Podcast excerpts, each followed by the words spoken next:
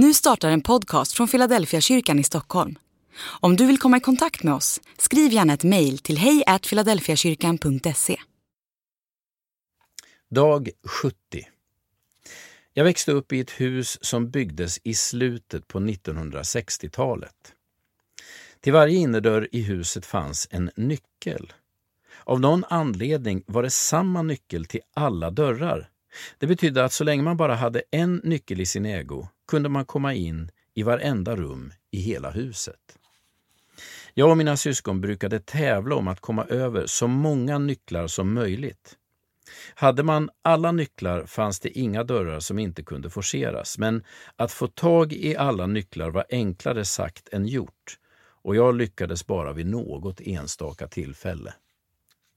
När Jesus lider och dör så är det som att han går från rum till rum i denna tillvaro. I varje rum tar han sedan nyckeln till dörren och när han på påskdagen uppstår från de döda så finns det inga rum kvar i hela universum som han inte har nyckeln till.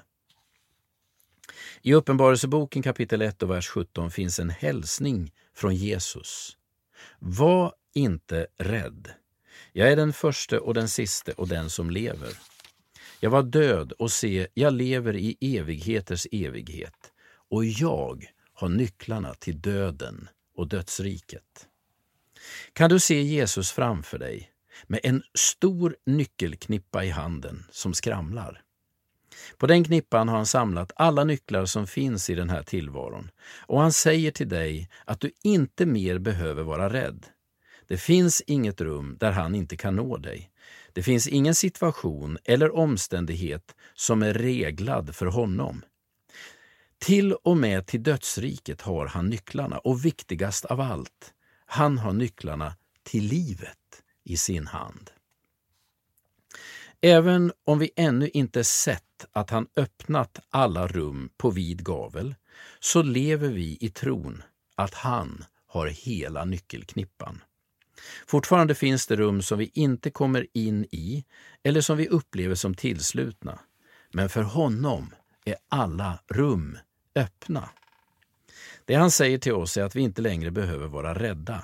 Han har allt i sin hand. Andlig övning. Han har nycklarna till ditt liv och din framtid i sin hand.